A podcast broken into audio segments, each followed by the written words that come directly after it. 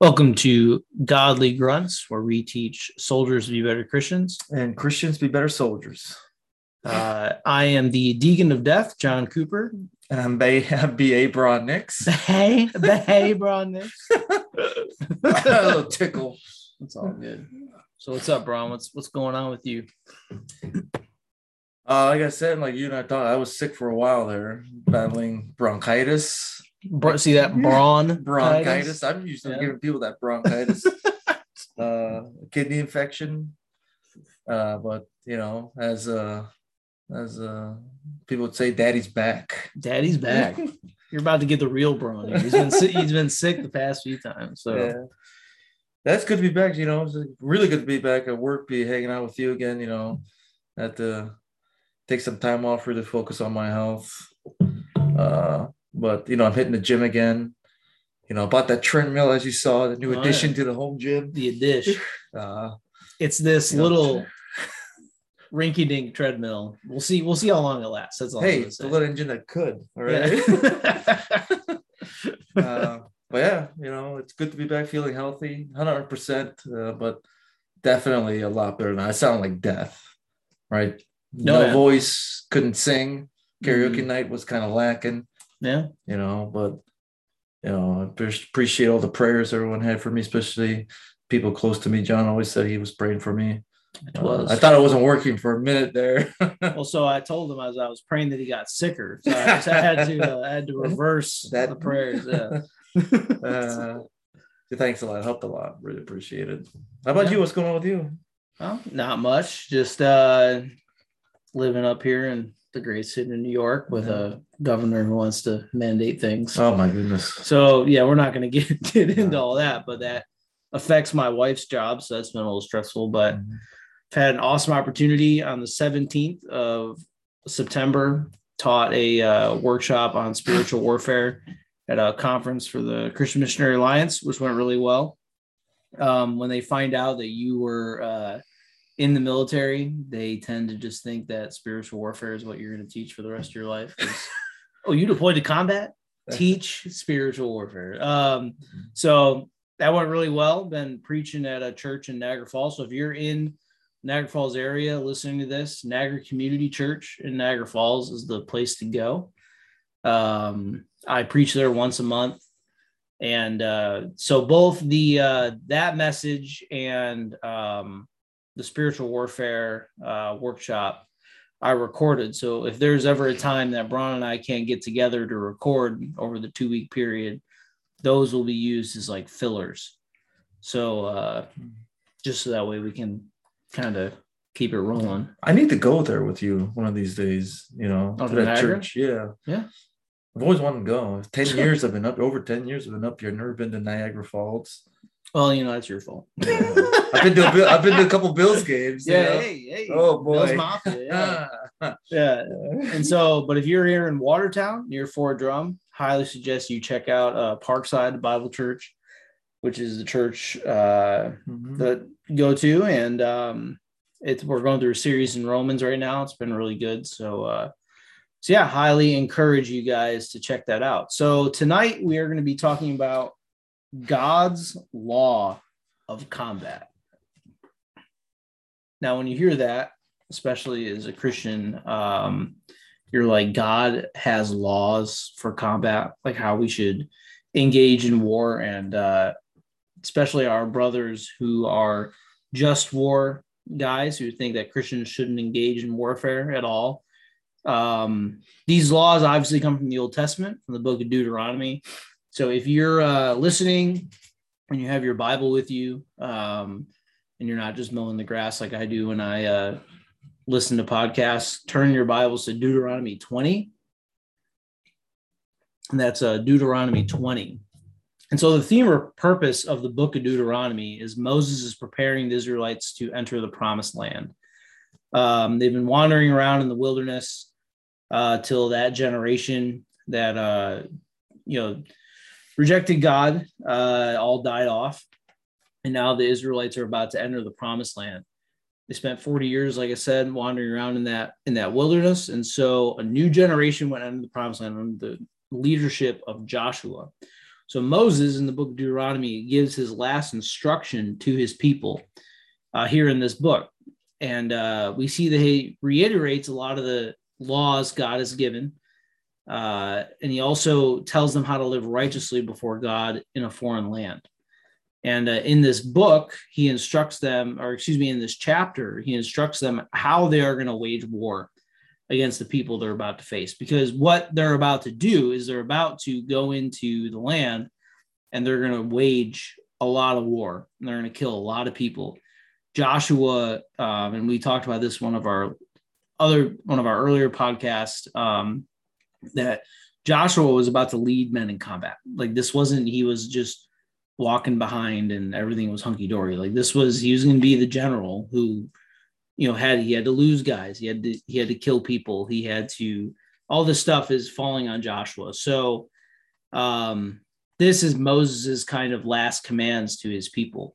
And as we understand the laws that God uh, gives his people, uh, we understand that in the Old Testament there's a, a threefold or three division of the law. So there's three different types of law, and those are the judicial laws for the nation of Israel itself, they're the sacrificial laws, and then they're the moral law of God. And so as Christians, Christ came, and when Christ came, he uh, he fulfilled the law, and we no longer live under that law, but a law of grace uh, or a period of grace. So um, we no longer follow the judicial or the sacrificial laws because Christ has been sacri- sacrificed mm-hmm. for our sins. He's the ultimate sacrifice. Mm-hmm. Also, we understand that we are not the nation of Israel, so mm-hmm. we're not going to live the same way. But the moral law still tells us how to live for God. Mm-hmm. And these laws for combat do not fall under moral law. They fall under uh, judicial law. So this was how the nation of Israel was going to go in and fight the enemy. But that doesn't mean that we can't learn things from these laws. We learn a lot about the character of God. We learn a lot about what He expects out of people who uh, love and serve Him. And so um, that is kind of what we come to when we come to Deuteronomy 20. And so, in that time, I hope that you have gotten to Deuteronomy 20. If you want to read along with us in your Bibles, I will be reading out of the ESV version, um, the elect standard version, mm-hmm. as they say. Mm-hmm. And so, uh, I'm going to start off, unless you got any, you got anything to add before we no, no, dive in. First off, what are these things called? Lumpia. Lumpia. Do you want to explain to why I take a bite? Well, it's like a Filipino egg roll. So usually they're filled with pork, chicken, or beef, like they're ground or minced up. Uh, usually you serve it with like a chili sauce, you know, because I am a Pacific Islander. You know, I grew up eating this sort of thing. Uh, really good snack. Oh, I enjoy good. them. Yeah, they're they're really good. I, I, wish I had some of the chili sauce. I might have some, or I can make some. I'm a real good cook. Uh, but yeah, he's not single, ladies. uh, uh, not married though. So you know. yeah. But uh, I just what you read reading at ESV, I got the NIV up, and the first part, like before oh. we get into it, says going to war. Going to war. Look at that. Yeah, mine says law concerning war. There you so, go. Yeah, we're gonna call it God's laws for combat. There you go. So it's gonna be the title of our combat. Combat. And so, so starting in verse one, when you go out to war against your enemies and see horses and chariots and um, and any excuse me and an army larger than your own, you shall not be afraid of them, for the Lord your God is with you, who brought you up out of the land of Egypt.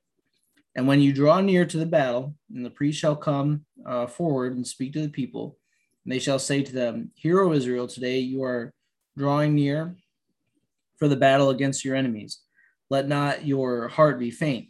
Do not fear or panic or be in dread of them, for the Lord your God is he who goes with you to the fight uh, for you against your enemies to give you victory.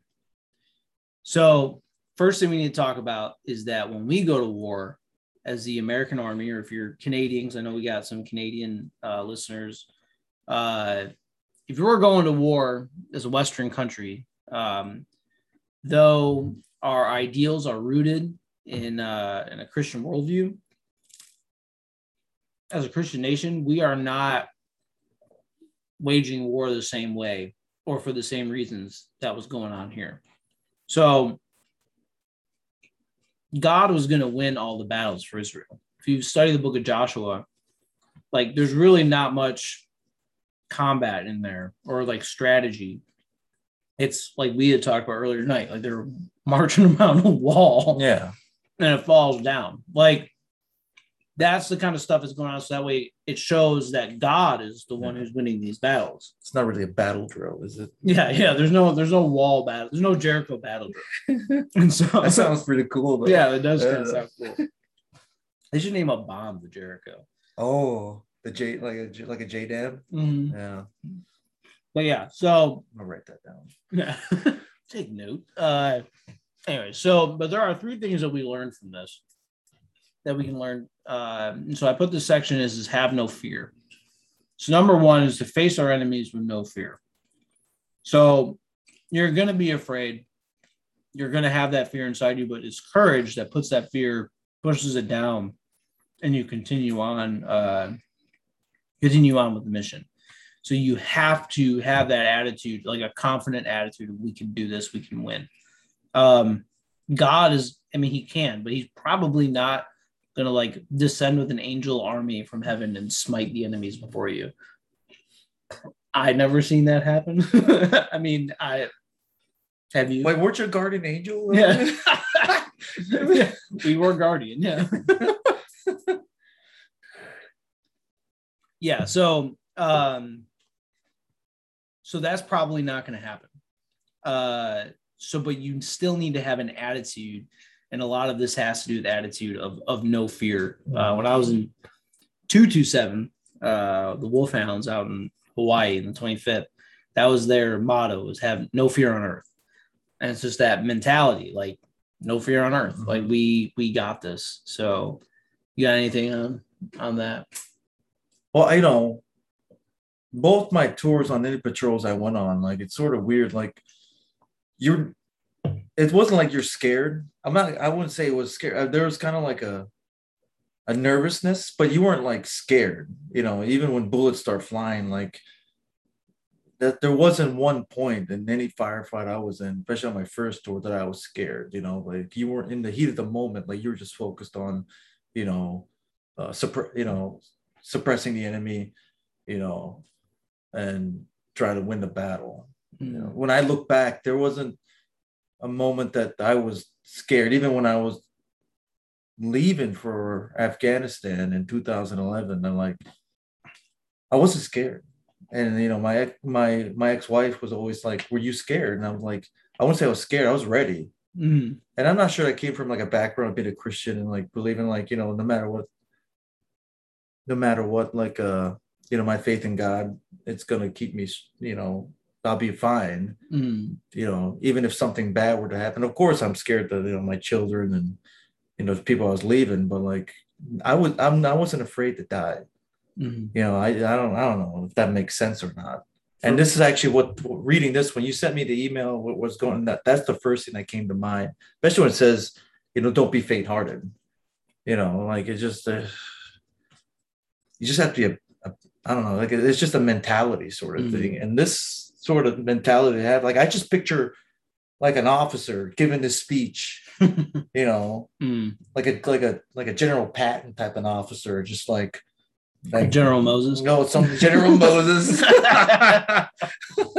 uh, but yeah, I mean, yeah, that's my Yeah. thought on it. yeah for me it was when i wrote letters to my son uh, my wife and my dad before i left or my parents and i gave my dad the letters and was like all right well if something happens like this is um this is the letters the- my death letters or whatever then I, Yeah. then I was after that it was kind of like okay whatever happens happens you know i was at peace uh There- yeah, i think that's what it point. was like at a peace. There was a Yeah. peace about it. Yeah, and I Yeah. like I wanted to think I was like the guy in the one of those movies, the um Band of Brothers movies. Remember Mm. that lieutenant who like runs around and he's just like, I'm already dead, man. Oh, yeah. like I wanted to think I was like that. I was not like that. That Yeah. wasn't that cool. There's no doubt about that. But like I definitely had that mentality of like, all right, I'm already dead. Like Yeah.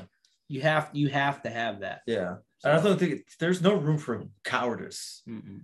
right? Because if you show any sign of like being afraid, you could get people hurt or killed. You can get yourself hurt or killed Yeah. if you show a little fear of doing your job correctly. There has to be some sort of reckless abandonment to fear and just you know what do what do like if you think of a medal of honor recipient right most of the time they're what what, is, what does their citation state with with disregard, for his own, his own his safety, own yeah. safety like he went you know like those are like that you have to sort of disregard you know yeah I, I, it's, it's tough to explain but but yeah yeah it's you're at a peace with something bad were to happen Mm. yeah yeah, that's one of the points later on down. that We'll, we're going to dig into that a little bit more. Um, and so the second thing we see in these verses is remember what the Lord has done for you in the past, for us in the past. And um, a lot of this goes to like, hey, and, and I, and in my, so these will be put out as like a, in our blog post later, probably months from now. Um, they're going to be in, in cycle uh, page about each of these. So, um, so we'll go into a little more detail on that, but a little more structured. But not just remembering what the Lord has done for you in the past, but remembering what you've done in the past is the way I look at this too. Is like, so remembering what the Lord has, what He's delivered you from. Yes. Um, because right here, for the Lord your God is with you, who brought you up out of the land of Egypt. Like, let's remember what what we've been through already. Um, and so, but also with that, like remember you've made it out of situations before. And I think that's where for me hard training comes into play. Is like if you haven't trained really hard situations, uh when you face a very hard situation, it's gonna be a lot harder to to overcome that. But if you've already Mhm. trained for it or you've trained harder, you're like, okay, I we can make it, we can make it through this. Um because like you said if you start losing hope like you know and so people start Mhm. doubting second guessing like that's it can be bad. Mhm. so and as christians i mean this this goes into like any battle we have as christians like spiritual warfare as well. Like remember what the lord has done for you in the past. Remember you can make it out of these situations. Um so if, i mean if he wills obviously. Uh but but yeah uh, that's the second point. And then the third point is seek the lord and his will and um or excuse me and his word. And the next thing is that we see that the priests come forward and speak to the people. They say hear o israel today you are drawing near the uh, battle your enemies. Let not your heart be faint. Do not fear or panic or be dread. The lord your god uh, is he who goes with you to the fight uh, for you against your enemies and will give you victory. So like seeking out god like you know and our we don't have priests that come into battle we have the chaplains or you have if you're a christian soldier out there like you're that guy like speak what the lord has for this have a prayer before you go in something you know you know i, I remember one hearing a story of a chaplain who used to, like bless the bullets that were going to go like slay the terrorists i was like that's pretty much the coolest thing i've ever heard That does sound chaplain do. cool. yeah Yeah. like nah i never experienced Yeah. that but um you know do like seek the lord like have proclaim what the lord says like hey you know before you go on a patrol especially if you know it's gonna be dangerous like maybe ask the guys around you like hey if this goes sideways like do you know where you're going when you die like say or you know hey we've made it out of worse the Mhm. lord's deliver us and always focus on the lord the lord's delivered us before from this Mhm. we can make it through again so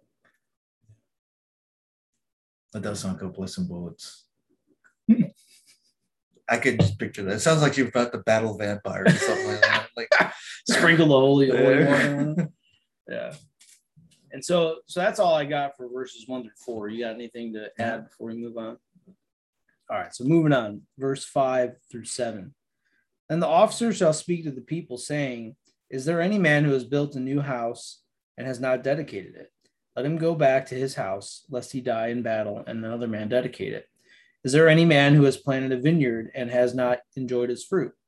Let him go back to his house, lest he die in the battle, and another man enjoy his fruit. And is there any man who is betrothed to a wife and has not uh, taken her? Let him go back to his house, lest he die in battle, and another man take her.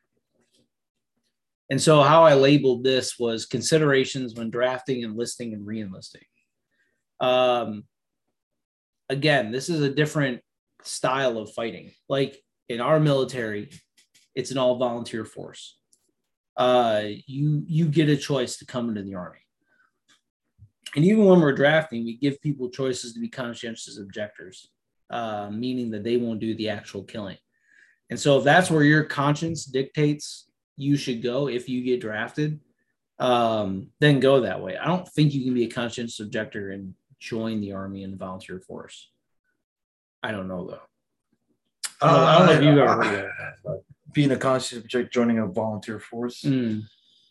I mean, Because I've like never you're heard you're joining You are. the force, so like you're doing it on your own will. I think a lot of things with a conscious objector. I think. uh I mean, I speak from my dad being one. We Mhm. got tried to go to Nam, but and he refused to go. He's you know stating he was religious conscious, so he went to prison. But I think you know I've I never really talked to him about it. But when I when I think about it a lot, you know, he probably like didn't want to kill anybody. You know, Mm. you know, and now, and I think if, and that's what you, we should like, if anybody knows anybody, reach out to us. You know, I would like to see what what they're thinking was Mm. joining the military, being a constant objector. I mean, obviously, you can pick what job you do. Not all jobs require you to like be in the fight, uh, but most jobs, you know, are important to the fight.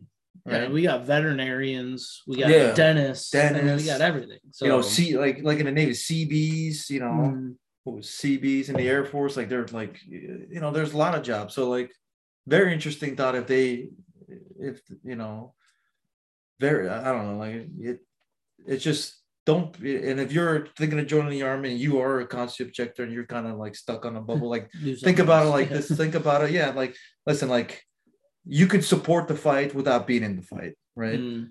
you know every being in the infantry being a combat role is like the main mission of the military but we need the support roles you all everyone's vital to the fight all those little jobs you know that big big uh play a big part in the bigger picture army or military Mm. but yeah Oh yeah, and I think I mean I also think that going further than just the military, our economy plays a massive part too. So if you're making boots for Mm, soldiers, yeah. I mean uh Jocko Willink, um, and if you guys don't know who that is, he has a he has a podcast called the Jocko Podcast, but he also is an investor in a owner in a company called Origin Maine. Mhm. and they make boots. And so he did this speech for them that uh about like the importance of the American economy in fighting wars. Mhm. And it was it was very good because I never really thought about like the American economy being a driving force in these uh you know in the war in the war effort, but it is Yeah. true. And so so I say that to say like we're not drafting, but we could draft again. We got in World War Three, like you guys were running around with pink hair, like I'm sorry, you're you're probably gonna get drafted. Like we don't care that you spent the last 20 years studying gender studies. Like you- you're you're you're getting a gun and you're gonna go fight. Now we hope that that never happens. Um but that could happen again. I mean, there there's nothing. I mean, we just recently the I think the House voted on having women to be drafted. So, which I don't believe is a biblical thing. I think anytime, especially here, it's always the men are gathering to go fight. Um, everything's about military age males in scripture about fighting. I think in the past, that's the way it's always been. In our country, is the way it's always been. Um, so in, in combat roles, I don't really believe my personal opinion is that women should not be fighting in combat roles. Um, if you disagree, like you said, reach out to us. We'd love to have a conversation. Um, but that's that's my opinion on it. But so what this comes in, in in my opinion, is uh, is like these are some reasons that if you're looking to join, or if you're drafting people, or you're thinking about reenlisting and you're in, like you need to uh, you need to think about these things. And so, uh, in Paul Kretzmann's com- popular commentary of the Bible, he writes on this section of verses, quote, independent human life is here recognized in three beginnings house building as the first foundation, the planting of a vineyard as the first enlargement of the relations of life, and betrothal as the first completion of independent position in life.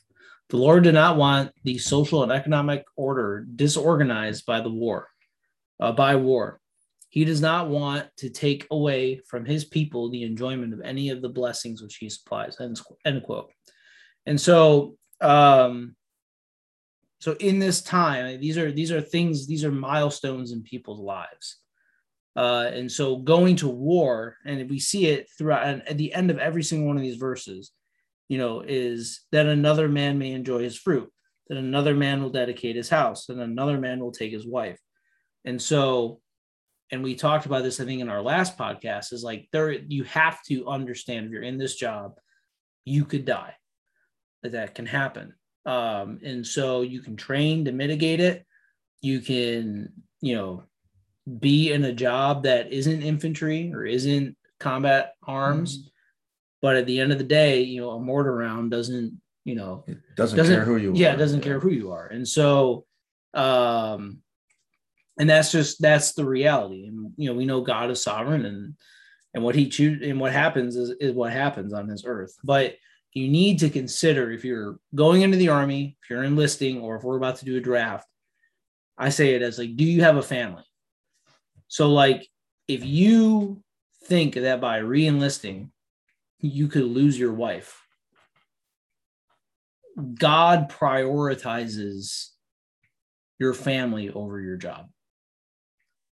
If your wife is, if you're in like the guard or reserves and you can choose to deploy um, instead of your unit coming out of a deployment, and you're volunteering for these deployments, and you've already volunteered for like three, and your wife's looking at you saying like if you volunteer for another deployment like i i don't know if i'm going to be here when you get back.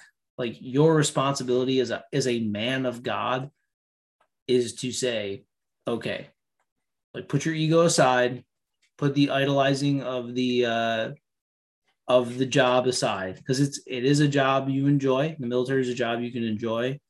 You can enjoy what you're doing uh, sometimes too much. Mm. um but you know you need to you need to think about your family. Do you have a job set up or a business if you're in the guard reserve especially. Like do i have do i have a business that's going on? And if i volunteer to deploy is it going to ruin that business now you have to weigh that like you also are in the guard or reserves so you should deploy you should go fight in wars you didn't just join to sit around and get a free college or at least you shouldn't so that goes into why am I joining the military? Why am I going into a combat role? If the and if and if it's like with me, I was a single guy, I was fresh out of college. I was like, I'm gonna go in the infantry, I'm gonna kick in doors and shoot people in the face. Like that was my literally why I wanted to go in the army. Everyone in my it's funny because everyone in my basic training wanted to be a sniper. And I just wanted to be a saw gunner. That's what I wanted to be. Saw is the law. It's just the way it is. Mm-hmm. And so I wanted to be a saw gunner. I just wanted to kick indoors and shoot people. Mm-hmm. And I ended up being a sniper, and everyone else ended up being whatever, you know, the saw gunners. But but um, but uh yeah, why are you joining? And if situations change when you're in and you're coming up on your reenlistment time, like think about like, do I have a family? Do I have kids now? Like for me, I have two kids. So like re-enlisting in the infantry, especially with no war going on, not really the best thing for my family. You know, mm. it's moving on with my life. And so that's why I, I kind of take this section of scripture and that's how I would I would teach it to someone is like, what are the situations in your life that you maybe shouldn't be a soldier right now? Mm. So she got? No, I got nothing on that. You wanted to be a saw gunner? I did. I was a saw gunner. I was too. Uh, I did it before I went over to. Well, I actually was. I did it when I was in recon. Yeah. I was a saw gunner and the RTO at the same yeah. time. what? Yeah, that's I carried, heavy weight. yeah, carrying. I carried all the ammo and the radio and the batteries because I was. It was during. Was ASIP? Yeah. Oh yeah. Uh, oh yeah. I was. I was the ARTO, so we were in the. Not to get into too much recon stuff, but like we were in the serve site. So you had to have saw and you had to have the ASIP, and we were down a guy because he got hurt for a like a. We were in we was in jungle schools. We were in it for like a month. Back then it was a month, and so they were like, "Yeah, guess what? You're going to be the saw gunner and the ARTO." And I'm like, well, you like, hey, Sergeant, like you can't carry this saw. in." Nope. All right, Roger that. No, that, that's that's a that's a tight rope walk right there. oh yeah, was You're already heavy from sawing the ammo. And then you gotta then you gotta ASIP and then plus batteries. and we distributed a lot of the weight, but still, yeah, it wasn't wasn't that fun. Hmm. So back to uh, the Bible. And uh, we're going to go into the next point. And so this is uh, this is it. and the officers shall speak further to the people and say, Is there any man who let who is fearful or faint-hearted? Let him go back to his house, uh, lest he make the heart of his fellows melt like his own. And so this is kind of like going into what we talked about before. And so um you need to be courageous. You need to put the fear if you if you are fearful, you need to put it aside. Um you need to be aggressive. You always need to be advancing. Um now sometimes you need to attack do a tactical retreat. But the the mindset if you wait and you stop um and anyone who's even been in a training scenario understands this. Like if you just stop and you start to become indecisive, if you're not maneuvering, they're maneuvering. Mhm. It's just the way it is. And so you need to be aggressive. You need to keep the keep the pedal to the metal, as they say. You need to keep the pressure on.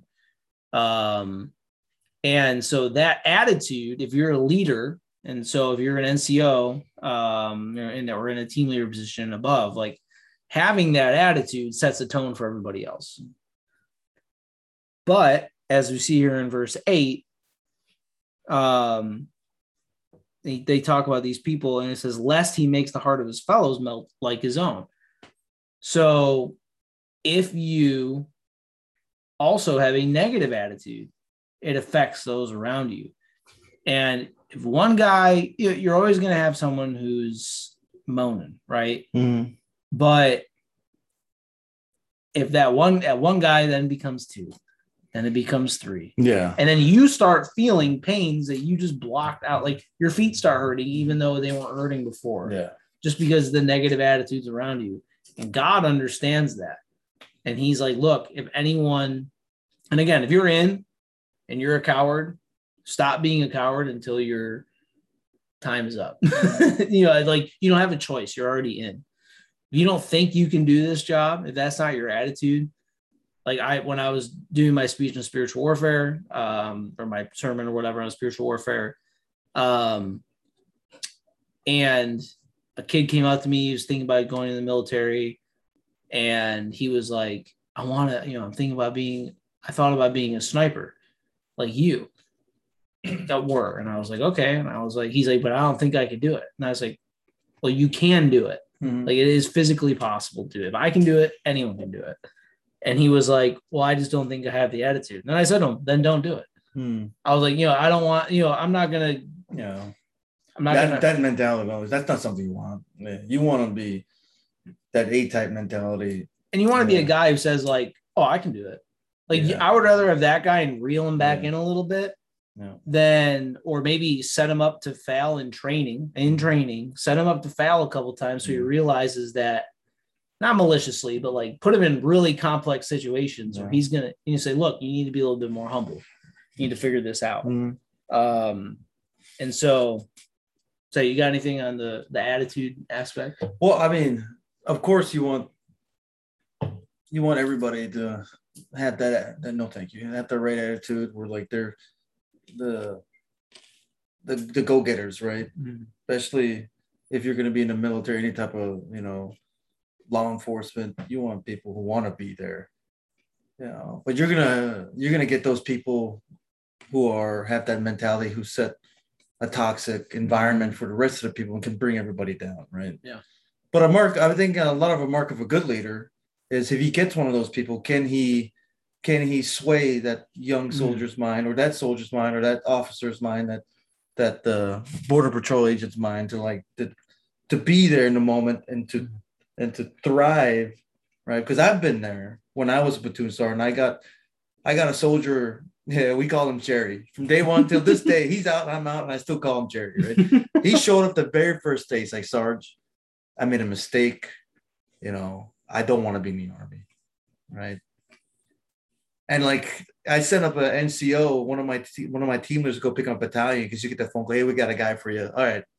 He gets to me, the team leader's like, this guy, I'm gonna tell you right now, he doesn't want to be here. Do you want me to smoke him? I was like, well, let me talk to him first. So he said he gives me a spiel about he doesn't want to be there. I made a mistake, and can we just like figure out a way to get me out? And I told him like, give me six months, and in six months, if you're not loving what you do, then I promise you, we'll figure out a way to get you I'll out. chapter you. Basically, we'll Yeah. find a way to chapter because Yeah. you know what? I did that with an NCO. I had an NCO, one of the best NCOs ever served with Sergeant Arnow. Like this dude looked like the Puerto Rican Zeus, right? this guy was like he did strongman competitions. Mm. This guy was this guy was not scared of anything. But there came a time where like he got married, his wife was sick, but she only place she can get care was like in Jersey. The army would have moved him down there. The Only left thing for him to do, and he tried to finish out his contract, but he signed like a six year contract, and he was like two years into that six year contract, you know. And so I, we found a way to get him out. Mm. He had to get chaptered, but I, in my moral, my moral compass said it was the right thing to do for his family, and he, and you know, they've had, they have five kids now. His wife is a lot healthier, and he is loving his life. And I think I, and that kid, and that kid, that private, six months later, he was a team leader Mm. you know, he went he went to air assault school. He went to WOC, became a sergeant. You know, he actually got a better opportunity to leave the military and again the contract work to support his family better, and that's what he did. And he would not have done be in his position where he was in if he didn't give me a chance. Mm.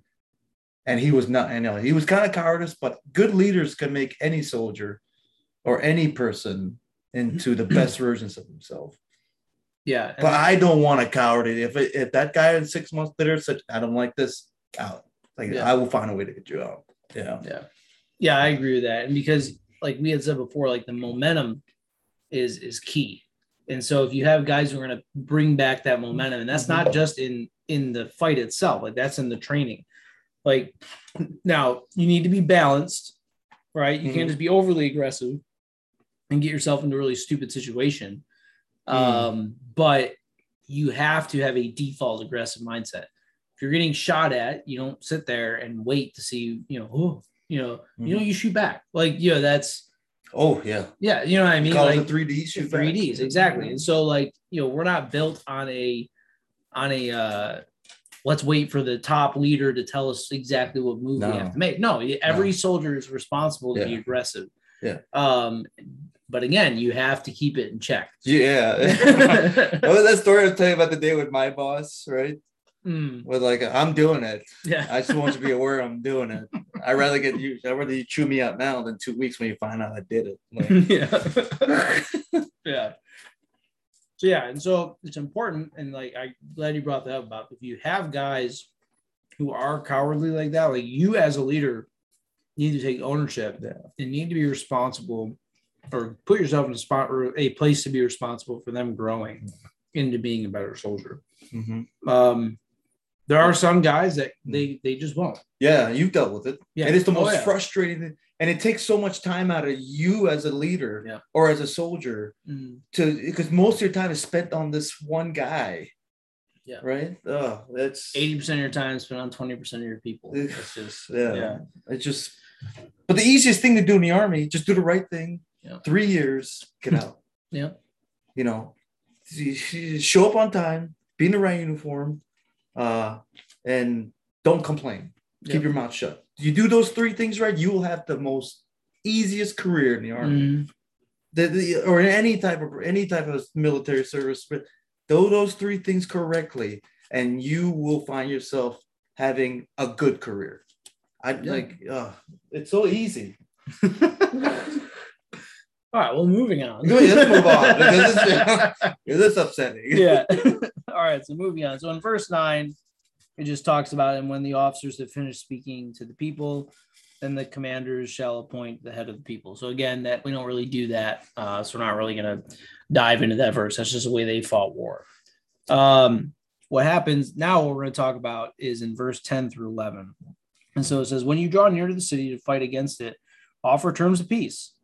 And if it responds to you peaceably and opens and opens to you, uh, then all the people who are found in it shall do forced labor for you and shall serve you. Now, obviously, um, and when I put out the devotional for this one, I'll, I get into a little bit more. Verse 11, where it talks about uh, having the people do forced labor for you. Look, if you're Joe and you're listening to this and you think you're going to go into a village and then you see someone, you're like, do my laundry. Like that's, that's not, that's not what we're advocating. Mm. That was the, the way it was in ancient times. Um, now we do, when we go places, I think the system that America has, um, though flawed it is at times, is that we'll pay you. Like we pay them handsomely people to do things for us when we go to war. Um, which is why we always find ourselves in wars because people make money. But um, but you know, there are a lot of Afghans making a lot of good money. Um, They were, yeah. and so uh they that's part of it's part of the job. You get the local populace involved. Um, as an infantryman, that's not really your job, at least not on the NCO level. Maybe on the officer level, you you manage a little bit of that, but um yeah, you that's not the main part of this verse is making people do forced labor for you. The main part of this verse is is yeah, yeah, fill up my bag. Uh, and we all know that it's JoJo who gets to do that. Yeah. Um, and so the main thing here is try a peaceful solution for us first. Now, if you're in the infantry, the peaceful solution has already been tried. There's a reason you're there. So for us, this isn't really okay. Yes, as a st- overall strategy of war, try the peaceful solution first, but also escalation of force. Mm. Like someone's looking at you sideways, don't just start screaming at them. Mhm. Or sorry, no, don't start shooting at them. Mhm. Start screaming at them. Like start the escalate. What is it? Uh, shout. Shoot, sh- shoot, shout, shove, shoot. No, just- No, it's show, Yeah, shout, show, and shoot. shove, Yeah, but it's well, it, it's shoot, show, shout, shoot. No. yeah, it's a three S's. It's you show first, Yeah. like hey, like I mean uh, business, I mean yeah. business, Yeah. and then you yell, I mean business, and then you You show, show, them, them the mean business. then you give them the business. Yeah. but yeah, so I think uh, you're on a patrol, you get shot at, like all that goes out the door. Um, but you try a peaceful solution first. You try to build relationships uh, within the village. Now, again, if you're NCO, like especially a team leader below, this isn't really applying to you. Get your guys ready for war uh, to go kill people. That's your job. Um, but if you're in the higher echelons, like building the relationship with the people around you can stop bad things from happening oh yeah, yeah. having good relationships with whoever runs the village or Hearts you know, and minds. yeah hearts and minds. And so i mean there's a point there is a point to all that. And i think where this goes especially and if any of our listeners um are in the police forces this definitely applies uh to you guys. Um at least right now is the year 2021 police forces are not looked on very favorably in our country um now there's towns like like this town where people love their police. Yeah. um but then you're looking at the big city police forces you know the people, cries for defund the police things like this. Like you always try the peaceful solution first. Um you know and and and they do. I, I don't you don't really see cops pulling up to a, a scene unless it calls for it pulling up to a scene guns ablazing and just start mowing people down you know two you know, two in the chest one in the head. Like you don't really see that. No John McClane's. Yeah. there. yeah. So and so you don't really see that going on right now uh, or or ever in the police force uh, unless it calls for it. But you guys I mean you guys are wearing body cams. You guys are every time so there's a shooting in the news it doesn't even matter if it's justified or not. You guys are in the doghouse it seems like. And so trying the peaceful solution first of the lowest force necessary is extremely important and, and you know that we know it uh, as infantry guys and so Yeah, Yeah, I mean, a lot of the stuff that you do overseas, especially when you're done with like the with the offensive phase of the any operation, like you're down to like the keeping, right? And most of it's policing. Yeah.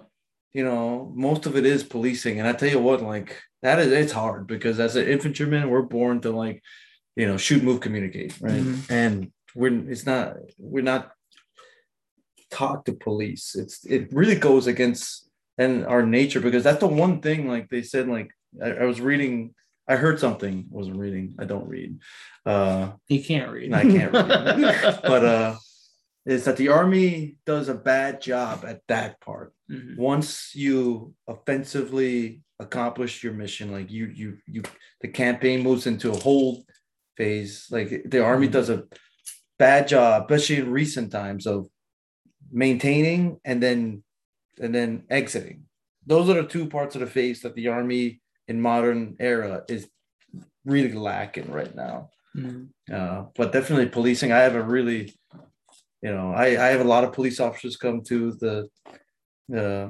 my my dealership that I work at, and I definitely always appreciate what they do, especially when they tell me Mhm. what they see every day. You know, like it's, you know, I I respect very much, so, and I thank y'all for your service. Mhm. But yeah, sorry for that. No, go on. Look at that. Oh, yeah. Uh, yeah, and so I think that, yeah, we're talking about policing. Like, I think people want a quick solution to problems that are not quickly solved. No, yeah, Um, and I think that's part of the problem. I mean, we're still in Korea, we're still in we're still in Germany, we're still in Japan. So these things take time. Uh, but that's not that's neither here nor there. It's not why we're uh that's peace after. but but but the second section, I'm going into verse 12, is peace had its chance. And so, but if yeah, yeah. Uh, but if it makes no peace with you, but makes war against you, then you shall besiege it. And then the Lord your God gives it into your hand. And here it is to salivate at the mouth. You shall put all its mouths to the sword. Kill. that's pretty all. descriptive. Yeah. And so I wrote down when in doubt, 240 out. like, like, and um, when peace had its chance, it's time to go. When rounds start cracking, it doesn't matter. Like it's it's time to go. Uh, and at that point, you need to. This is what you need to train for. Like this is the part that we that we do right. Mhm. This is what we pride ourselves on. But in and, and going back to the police thing, it's like, look, this is the spot where it's either you go home or they go home. Like either you're going home to your wife and kids or they're going home to the wife and kids. Hmm. We're fortunate that all this stuff happens in the military, that all this stuff happens overseas. We can literally remove ourselves from the area that it's happening. If you're a police officer in Chicago, like, you know, it's like it's called Chiraq for a reason. Like, you know, like Is that what they call it? Yeah. Man? yeah, and so like Chicago's, I mean, is just as bad as some of the com- combat that Yeah. that we've had to face as soldiers. And but you you go home in Chicago, like you go to the suburbs probably, and Uh-huh. I mean, because you'd be dumb in my opinion, and no offense, but you know, I would not live where I am policing, Mhm. like because then people find your out where I safety, live. for your Exactly, for safety, safety, for me and my family for your safety. and I'm and I'm sure you guys are tracking. And so like um yeah, you guys don't we get to go home. But you guys this is where you need to be we need to be 100%. And so I when I was a when I was a sniper, they always said shooting is 10% of your job, but you better be 100% when you do it. Hmm. And so yeah, this is what we train for. So Yeah.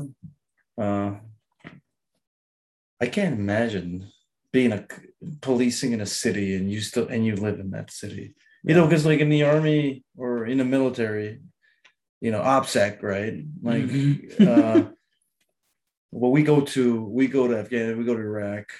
Oh, you know, we still have to be very sensitive about our information. So mm, to protect you know, ourselves and our family back home. And imagine these cops, man. Like, It's crazy.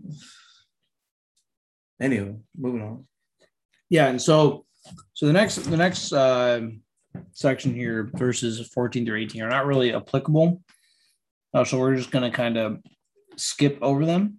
Uh, they're more about like the people in the land, um, and how to treat the women and children, things like this. Uh, and so taking plunder, things like that. Like we're not, you know, we literally can't take plunder. Like I did take a sword back. No, Um, not open. yeah, exactly. Yeah, if you can sneak it, you know.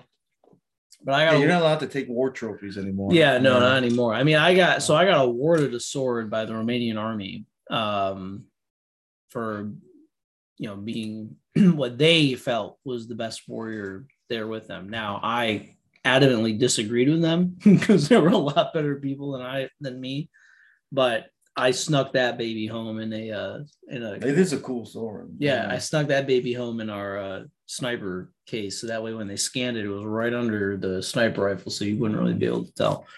But that's how I got that bad boy. nice. Yeah, I had to sneak here, sneak. So you Uh, claim it in customs. yeah, yeah. Tried claiming that. I tried to take my grenade. Do you have any fruit or vegetables you bring with you? No, I don't actually. I got a broad. yeah. and so, so our next section of verses is 19 through 20. And so it says, when you besiege a city for a long time, making war against it in order to take it, you shall not destroy its trees by wielding an axe against them. You may eat the fruit from them, but you shall not cut them down. Are the trees in the, are the trees in the field human that and that they should be besieged by you? Only the trees that you know are not trees for food you may destroy, cut them down, and you may build siege works against the city and that makes war with you until it falls. Hmm. So we're gonna go green here for a little bit.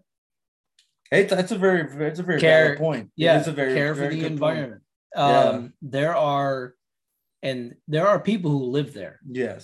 Like if you start chopping down fruit trees and and someone that's what that's what they're you know especially here like here in New York right it's the apple state like you know people make a living off of you know and especially in this area it's all agriculture all farms I went apple picking last weekend uh, oh look at you with Alyssa. oh It was fun. yeah No, it wasn't. romantic I learned to make an apple crisp though. yeah and so like you start chopping down so if you started we were at war here and you started chopping down this dude's apple trees Yeah, no apple crisp. yeah no apple crisp which would be a travesty but, but Hard apple cider. yeah, yeah. There's a lot of things, a lot of things that apples make that we would miss. Um, but you start ruining that guy's livelihood. Well, guess, well, guess who he's going to support? He's to support Oh, the yeah. enemy. You see that? You see that? Man. You saw, uh, dude. Yeah. Like, on my first tour, uh, we dropped a FOs dropped a JDAM on a grape hut, right? Mm. And a grape hut in Afghanistan is where they used to dry out the grapes. You know, uh, two insurgents when they were there with AKs and uh, uh, and RPGs, and they dropped the JDAM and destroyed the grape hut. We had more issues from farmers coming up the next day to our COP, and we had like probably like 20 to 30 come up and they're mad. And we are Mm. like, you know, like, sorry, but you know, they were you. We had to destroy the, you know, but yeah, like it, it causes a lot of issues, man. And yeah, and so, and also, God created this stuff. Mhm. Like He doesn't want it to be destroyed. Um, and so, but definitely, like he's talking about the fruit trees, trees that uh, produce food. Like, yeah, you don't want to. That's people's livelihoods. Now, you can destroy stuff to make obstacles with. Now, they talk about siege works in here, but for us, I mean, making obstacles in a road so that Mhm. way, you know, tanks can't travel down or whatever it is. Like that, that's okay. But using it to just destroy things, Joe likes to destroy. Joe does like to destroy. And when we would do tracking, um, more in Hawaii, we did a lot of tracking in Hawaii. And when we would track, like you could tell where these dudes were because they're picking things off the trees, they're scraping their 240 against the trees, they're bored, so they start like taking their knife and poking stuff. Like, you know, it's, and it's like, and we've all been that Joe who's just you're bored, you're Yeah. trying, you're waiting on your team leader.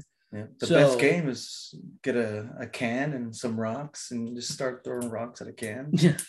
yeah. the best game right. So Joe likes to destroy. Joe, don't destroy, especially the environment in Yeah. another area, or really any area, because it's God's environment. But and we're not, you know, like obviously picking things for food and destroying things for food, mm-hmm. okay. Killing animals to eat, yeah, that's God. God is okay with that. But if you're over there and you're just shooting things just to shoot them, that's not. It's not good. Well, I like to think of it too. Like I think warfare back then, they relied on natural resource to restock, Yeah. so they could move on, right? Mm, So you know, telling having these these SOPs, let's say, to like don't destroy the environment. You know, Mm. you're gonna need them. You're gonna need these farmers to keep growing stuff to supply your army as you move forward. The Yeah. supply chain behind you is gonna Yeah. be needing these to supply the the fighting force in front of you. Yeah, and like we a- and like we talked about with the peace thing too. Like you, you build these relationships with these Mhm. people, especially if you're going to be there for a long time. I mean, look, the last war we were in, we were there for 20 years. You're going to be there a while, so you might as well build a good relationship and start it off and not destroy their farms. They Mhm. got to burn an opium field and everyone gets high. Okay, we all we'll do that. And that's crazy to see. Like my, when I heard about opium fields in Afghanistan, and when I first walked, o- like Mhm. Mean, they're pretty opium flowers. They're, it's beautiful opium flowers, and then there's just miles on miles of opium fields. And these Afghan soldiers are just like, hell yeah, baby, we're walking through that today. Like, Line it up. All right. And so the last thing that we got, we're actually going to jump over to um, chapter 21.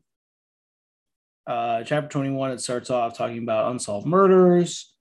Um, but we're going to go into where it says marrying, at least in my Bible, says marrying female captives. This is verse 10 through 14. Um, when you go out to war against your enemies, and the Lord your God gives them into your hand, and you make them captive, and you see among them the captives a beautiful woman, and you desire her to take her to be your wife, and you bring her home to your house, and she shall shave her head and pare her nails, and she shall take off the clothes in which she was captured, and shall remain in your house, and lament her father and her mother a full mouth, or excuse me, a full month, full mouth. Um, and after that, you may go uh, in into her and be her husband, and you shall be, and she shall be your wife. But if you no longer delight in her, she shall you shall let her go where she wants, but you shall not sell her for money, nor shall you treat her as a slave, since you have already humiliated her. Now, why do we talk about that? Because when your adrenaline is going, especially after a fight, you're horny hmm. because your adrenaline's running. Hmm. And these in this in these times they're seeing they're capturing these cities. They just got done with war, and they just see some hot, you know, I want to say Canadian, but it's because it's Canaanites, but not Canaanite woman. Canadians. Yeah. Oh yeah, oh, hey there, hey there, Bob. Uh, Hey there. hey there, hey there, Yeah, big GI yeah. Joe. what do you like out of the maple syrup there? Uh, so, um, so yeah, your adrenaline's going, you're horny, and we saw this all the time. You got your desert queens, and they're coming, and they're you come back. Well, Desert Queen's gonna be there. I don't know what you guys call them. We had, I'm not gonna get into the nickname we had for the one, but like she had soldiers and Afghans that were going going into her in the biblical sense. Ah. Um, so don't do it.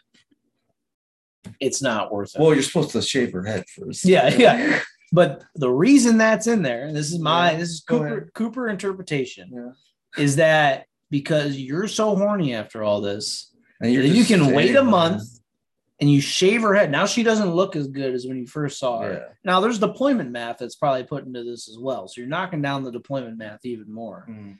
And now after a month, if you're like, you know what, Yeah. You I was just I was just horny. you look then- nothing like your profile picture. yeah. were you were you a captain? You had to shave your head. Yeah. um, so needless to say, uh, don't um when you come back from a patrol when you're out there, don't just start boning whoever you see, and then then you get married. And I mean, there's tons of people who have gotten married to people that they met, especially the Vietnam era guys. And so, um, I mean, it happens. And still, I mean, I don't really know anyone who married an Afghan that they met overseas, but I'm sure it still Uh, happens. Probably. No, Yeah. I never know. I, I know soldiers marrying other soldiers they met on deployment. Or uh, soldiers marrying contractors. Yep. Yeah, they've Yeah. met on deployments. I know that. Yeah. And so my warning um, is to just, you're going to, your adrenaline's going, you're going to think you're in love and because you're horny. And then just give it the nine months. Like those Russian Abstain. barbers you see when Yeah, you go to yeah. the five, you get your haircut. those Kazakhstanians cutting your hair.